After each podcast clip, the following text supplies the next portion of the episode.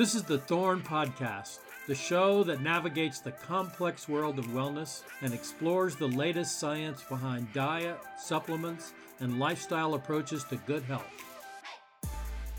I'm Dr. Robert Rountree, Chief Medical Advisor at Thorne and Functional Medicine Doctor. And I'm Dr. Frank Lipman, New York Times bestseller and functional medicine doctor. As a reminder, the recommendations made in this podcast are the recommendations of the individuals who express them and not the recommendations of Thorne.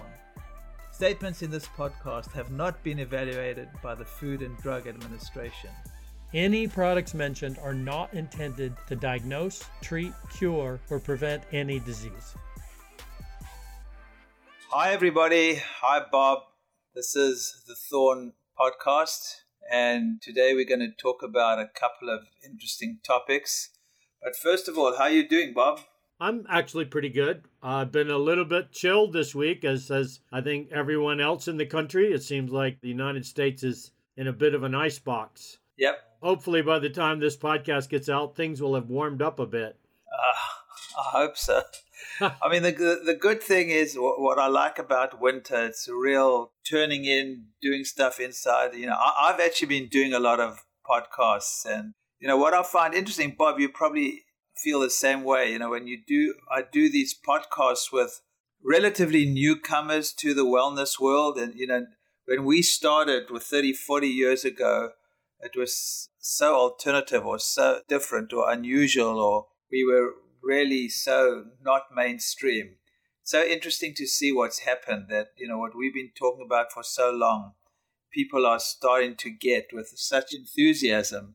I just find it so interesting, especially the younger audience, not so much the, the 60, you know, the old farts like us, but, you know, the 20s, 30s, and 40s are so into what we're doing. And I find it quite fascinating that in the old days it was trying to explain and convince people about certain concepts. Now, people get it. People know what you're talking about. It's sort of you, they want you to take them to another level.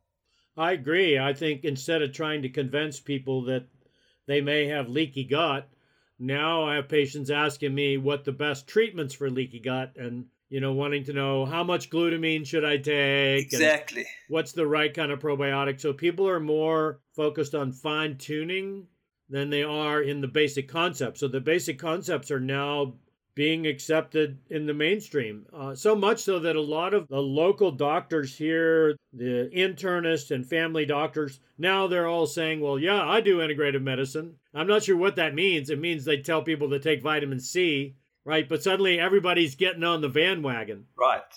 No, no, it's, yeah, I know, I agree hundred percent.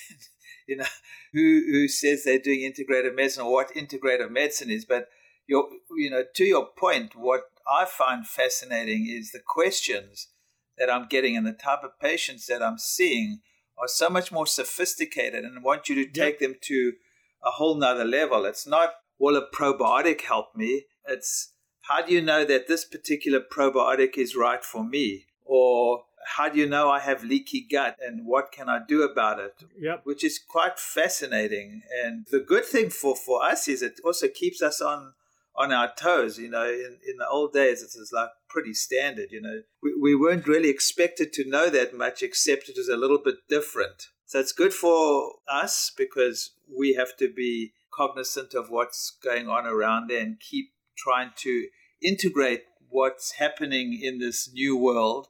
And it's great for patients because they can start at a much higher baseline.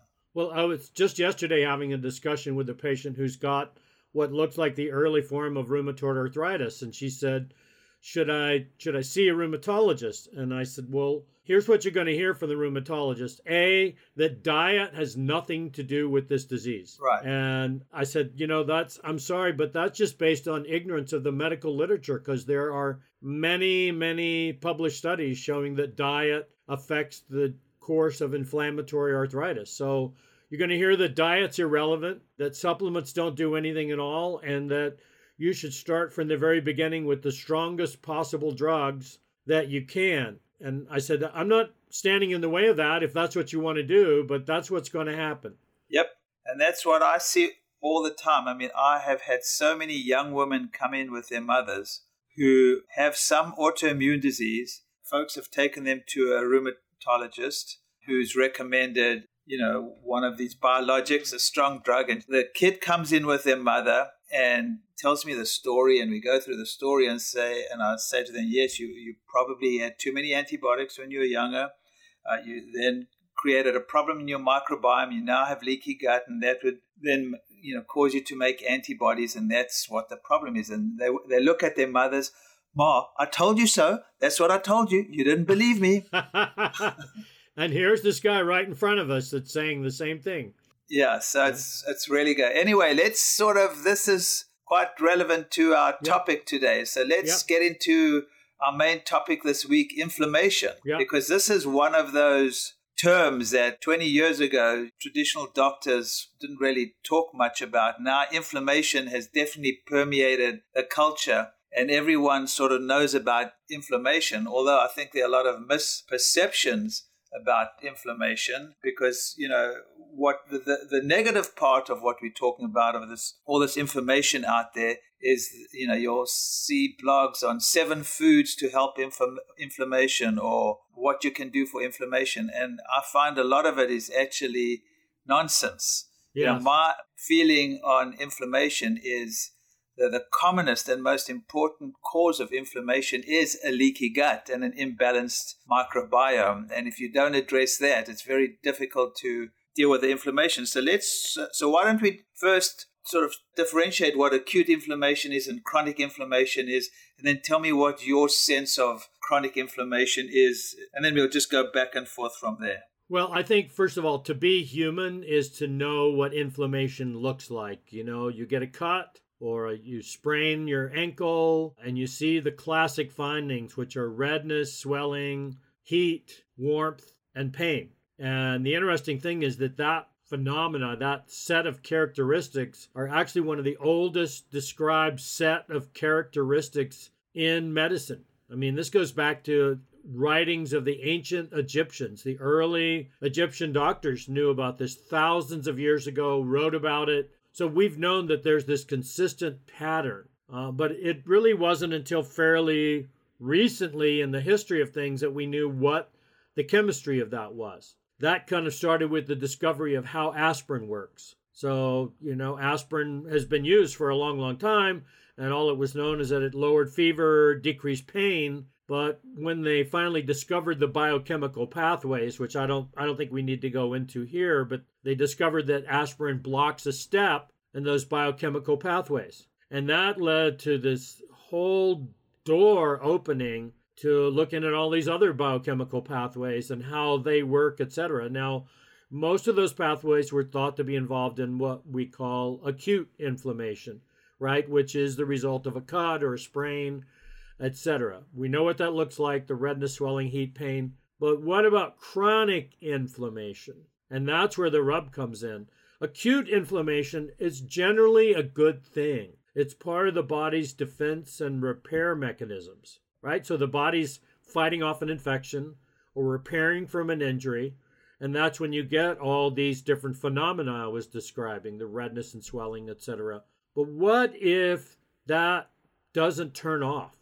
What if a person smokes a cigarette and they get inflammation in their lungs that starts acutely, but then they smoke another cigarette?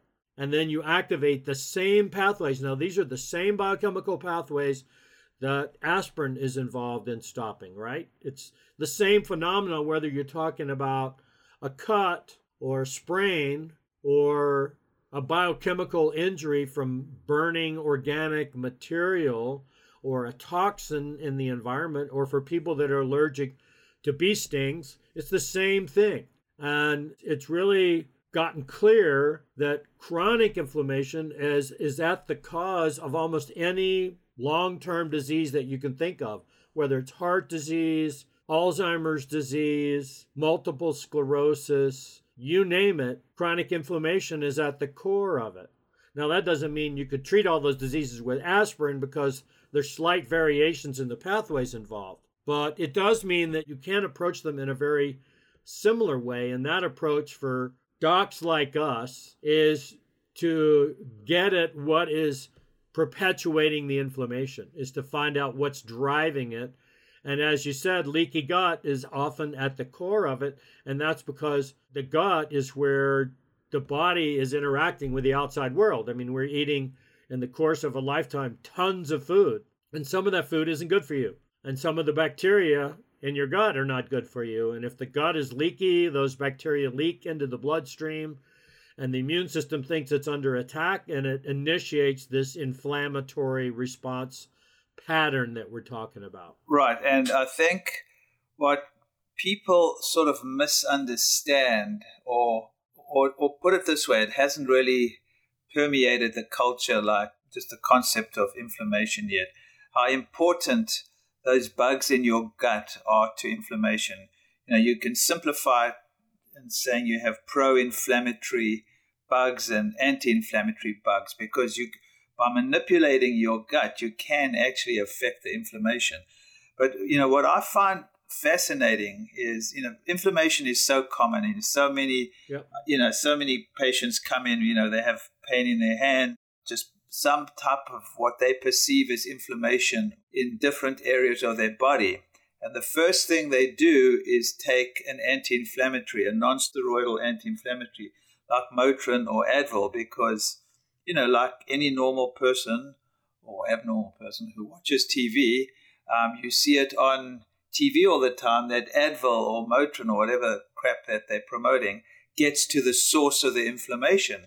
So it's just sort of a normal response for someone to take Advil if they have inflammation. Unfortunately, when you take these drugs for longer periods, in maybe even two weeks, that makes this leaky gut a little bit worse. So it sort of adds to the problem. And I've seen that over and over again.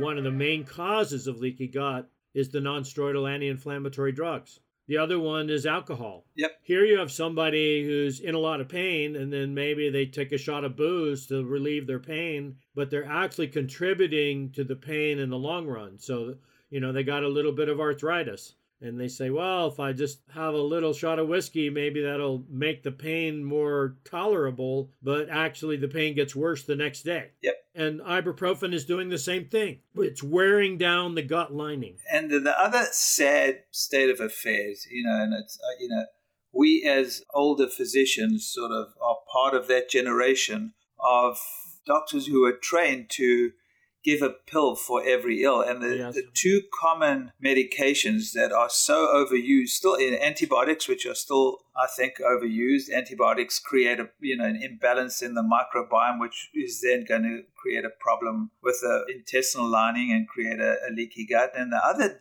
drug that's overused is are proton pump inhibitors, you know, oh the Nexiums God. and the Prilosec. Oh my God. Both those categories of drugs are so overused and and antibiotics, I think people realize that they carpet bomb the gut and create a problem, but I don't think people realize the problems of long term proton pump inhibitor use. And I, I see this all the time now. This, this patients who've been on these proton pump inhibitors for years and years and years, and they come in and they've got many problems, but one of them is an altered microbiome and leaky gut and the consequences thereof.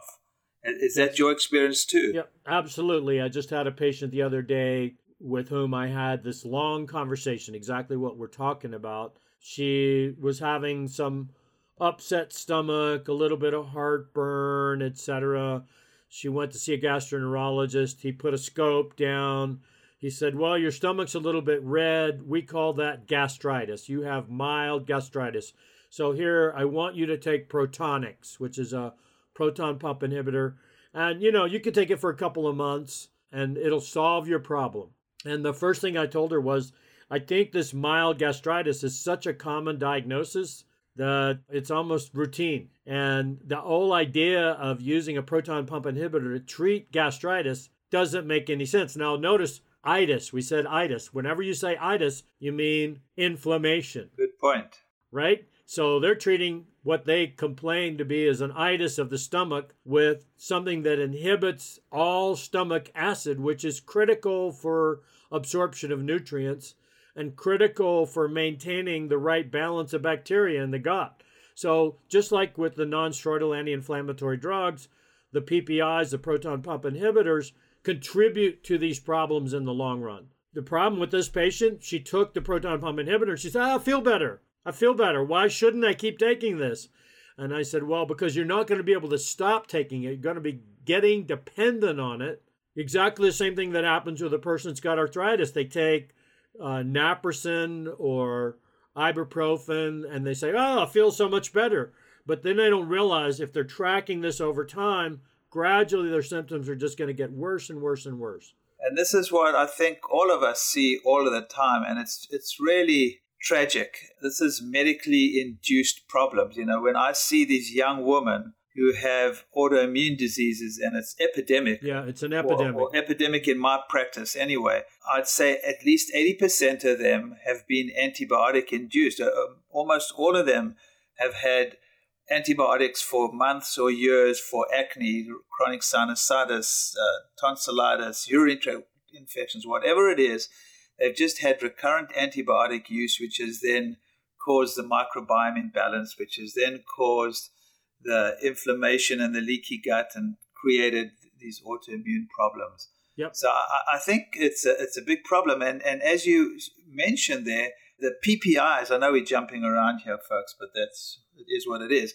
The PPIs are very difficult to get off. When you yep. stop, when you've been on Nexium or Protonix for a couple of months, even just a couple of months and you try to stop it, you get a rebound effect. You can't do it. Yeah. You can't do it. You can't stop. So, you know, I take weeks and weeks to taper people off these drugs. And, you know, now I use mastic gum and zinc carnosine and DG, you know, deglycinated licorice. Glutamine. You know, I used a whole host of things and changed people's diet. But I do it over months. I mean, that's, it can be very difficult to stop those drugs. You can't just stop them. You have to taper off them slowly.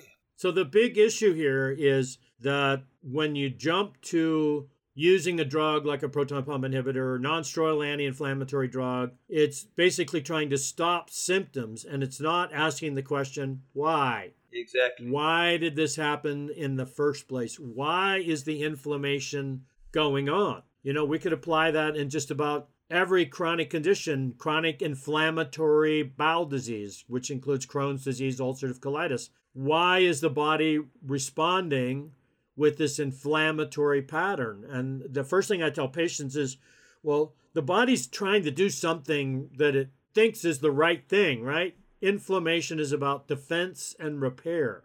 So the body's just responding in a way that it thinks is appropriate. The immune system is trying to do something. You have to ask is there something the immune system is getting exposed to that it, the exposure needs to be removed, or is the immune system missing something? You know, that's that comes from my old friend Sid Baker, who I, I know you know Sid. Right. He says that's that all of medicine can boil down to what does the body need to get and what does it need to avoid. Yep. Get and avoid. And I, I sometimes, you know, sometimes explain inflammation. I know it's not a direct correlation to sort of like stress, you know, the fight or flight system. You know, if, if you in the jungle and the lion attacks you, go back to my South African days. Not that that ever happens. Or you in traffic and how often did that happen to you? you know, you need you need that stress response. you need that stress response acutely. But chronic stress, when that stress response, you know, doesn't recede and go back to normal, and you've got chronic stress, that becomes a problem. And the, you know, this is what happens with inflammation. Acute inflammation is good; it's helpful. You need yes. that. You're, that's a good response of your body. But if you if you don't take away what's causing that inflammation, and you develop chronic inflammation, that becomes a problem. I could say we could apply this to COVID. Yep. That to fight off that virus, you yep. need to activate inflammation. Yep. You know, so the people that have mild symptoms, that means their immune system is working. And if that doesn't happen in the beginning, the virus starts replicating to the level where it overwhelms the immune system and that causes excessive inflammation. Let's take a short break now, and when we get back, we're going to answer some questions.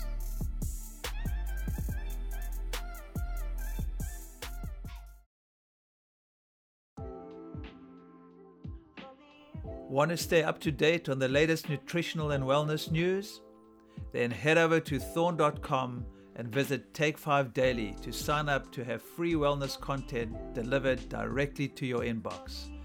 You'll get access to news, videos, and other expert insights covering everything from immune health, diet, and lifestyle advice, and the latest wellness research in an easy to digest format. Visit thorne.com to learn more. That's T H O R N E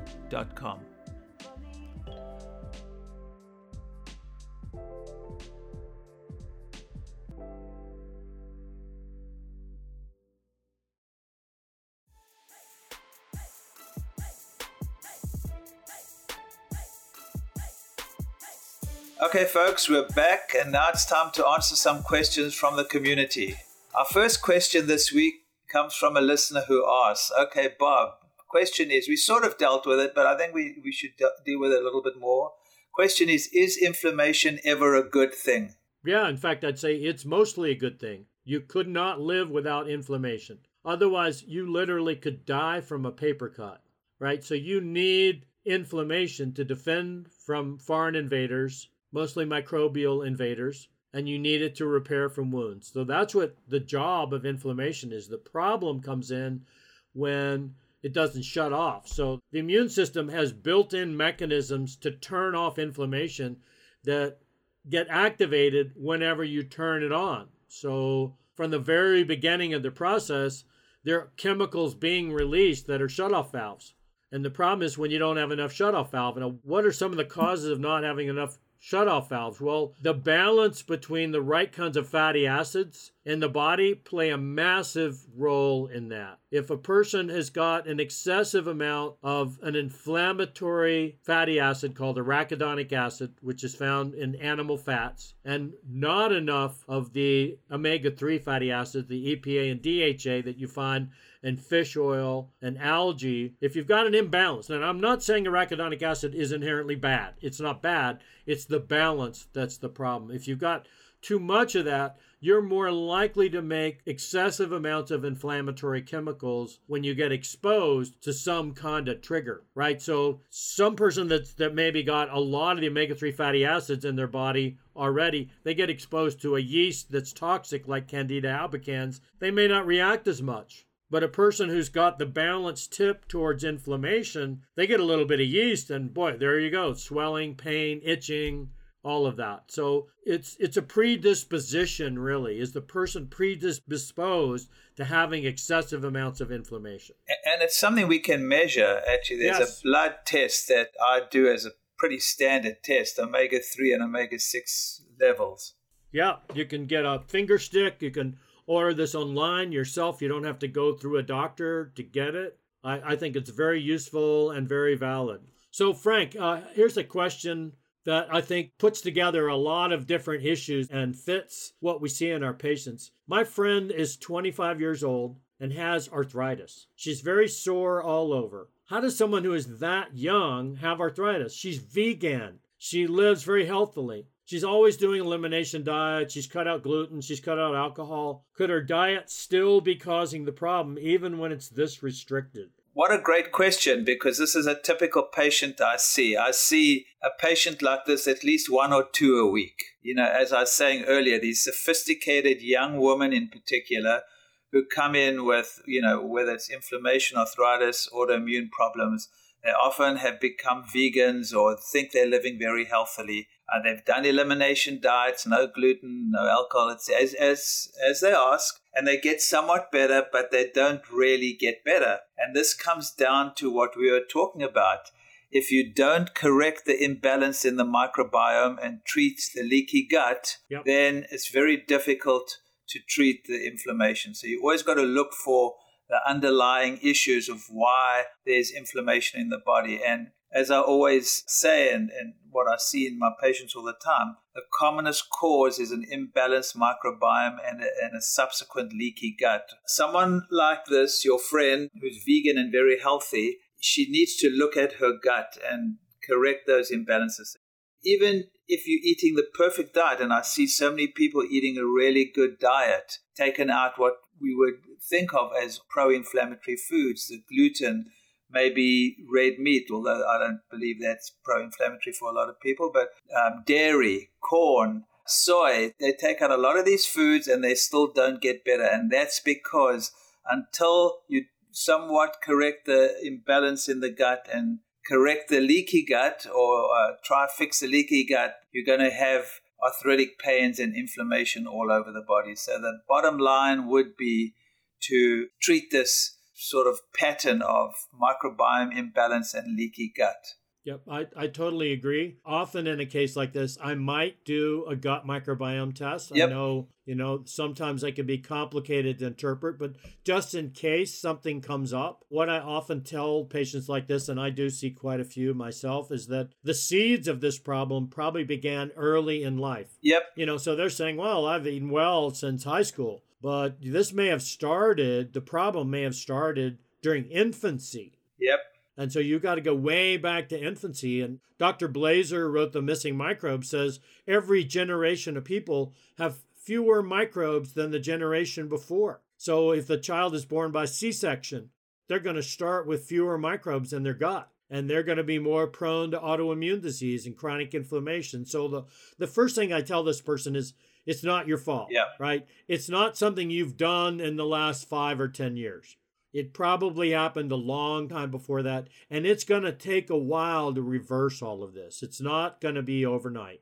Exactly. And as we were talking about earlier, it usually goes back to a history of lots of antibiotics. Not always, because the American diet alone could be a, a, a, a major factor. And as you point out, cesarean section births not being breastfed, but it's often made worse or really triggered by long courses or, or too many courses of antibiotics. Yep. So this is just such a common problem, folks. So here's another question that I get asked all the time. The question is I've heard that X food or Y food is inflammatory. What does that mean? And what is it inflaming? So, Bob, let's. Do you want to talk about sort of this concept of inflammatory foods and anti-inflammatory foods? And I don't think there's any question that certain foods can activate an immune response. So, yep. the major things that activate the immune response are foods, microbes, toxins, and trauma. That's it, and it's always happening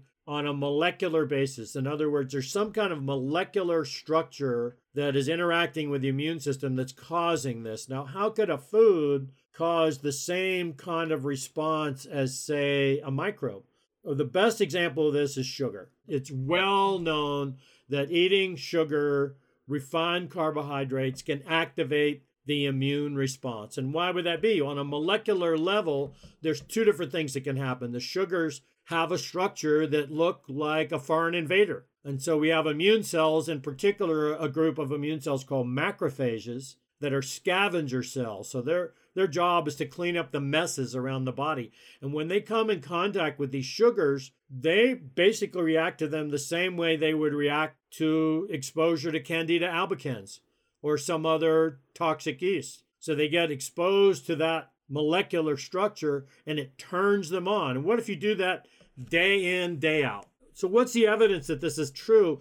A study, very interesting study, was done where they gave people a Happy Meal from McDonald's, right? The hash browns and the egg McMuffin, and then they measured a chemical called NF kappa B, which is the final common pathway for inflammation in the body. Within an hour or so of eating the Happy Meal, the, this inflammatory chemical, NF kappa B, went through the roof and it stayed up for three or four hours just from eating that food. And they measured it also in people who just drank water, who didn't eat that meal, and it didn't go up in the people who drank water. So it's 100% clear that there's certain foods, and it's usually refined foods, overly processed foods, fried foods, fried fats, things like that, that have these molecular structures in them that cause this to happen. So there's there's no question that this can happen. And in that study of the Happy Meal, the author said, well, what happens if people eat this all the time, right? That means every meal turns on the immune system and creates inflammation. So, question for you, Frank. You hear about brain swelling, joint swelling, muscle swelling. Is there any place in the body, anything in the body that can't be inflamed? I would say probably not. I think you get what happens with inflammation. You get a systemic response. You know, you inflammatory particles are going into the bloodstream and it can present anywhere. It can, it can present in the skin yep. as, let's say, acne. It can present in the lungs as asthma. The heart, uh, you know, you get heart disease, often inflammatory disease. The brain, Alzheimer's. So no, I think it can present anywhere in the body. Anywhere it can get inflamed. You know, bones it can present. Bones get osteoporosis. Osteoporosis is inflammation. Yep. yep. So anywhere in the body it can present. But I think we need to finish this podcast off is the question what can I take for my inflammation? So I would start off the answer is you always got to look for the source. Don't just look for an, a natural version of an anti-inflammatory, which I'm all for, and we, we can discuss those. But always look to see why your body has chronic inflammation. Always first do that. And while you're doing that, yes, then it's worthwhile introducing some anti-inflammatories. But most important is look for the, the source. So, Bob, do you want to discuss some of the natural ways of treating inflammation? Yeah, I mean, one thing I wanted to say about the source is that we had that question about somebody who's eating a healthy diet and they're still getting triggered. So, when I'm talking to people about eliminating potentially foods that are bad for them, I don't want to say, I almost said bad foods. Right you know, you have people that can react to healthy foods. So the first thing you do is take out the obviously unhealthy foods, the processed foods, etc.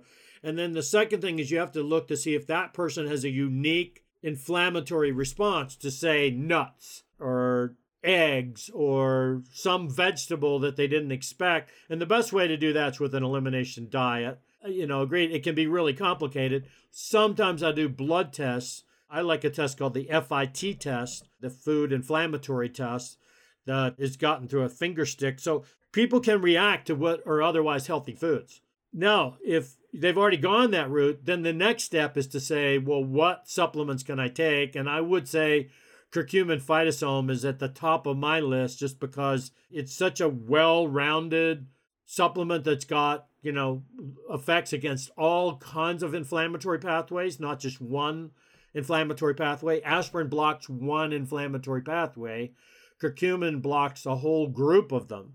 So curcumin's at the top of my list. I use a lot of boswellia as well. I use green tea. I sometimes use willow bark extract, ciloxacin. You know, that's that's just a few. Uh, devil's claw is a pretty good herb with that. So you can start with the simple ones like curcumin and boswellia and get increasingly uh, I almost say esoteric, but things that the public may not have heard of. And then in the long run, the omega 3s are great, yep. but they don't work immediately. They yep. take months to work. So that's the long term strategy. And once again, most important, treat the leaky gut because there's yes. a good chance that there's a leaky gut and we need to see why there's a leaky gut and treat the leaky gut. So always look for that underlying cause. So it's great to take the curcumin and the fish oils and the boswellia and the quercetin, but always treat the leaky gut because that's often the issue. I think I'm single handedly keeping the L glutamine business going. Right.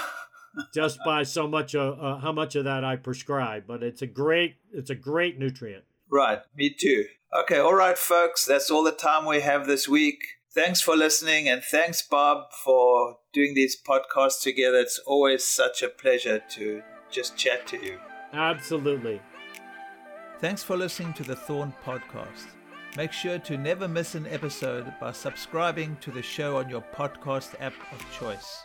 If you've got a health or wellness question you'd like answered, simply follow our Instagram and shoot a message to at Thorne Research. You can also learn more about the topics we discussed by visiting thorne.com and checking out the latest news, videos, and stories on Thorne's Take 5 daily blog.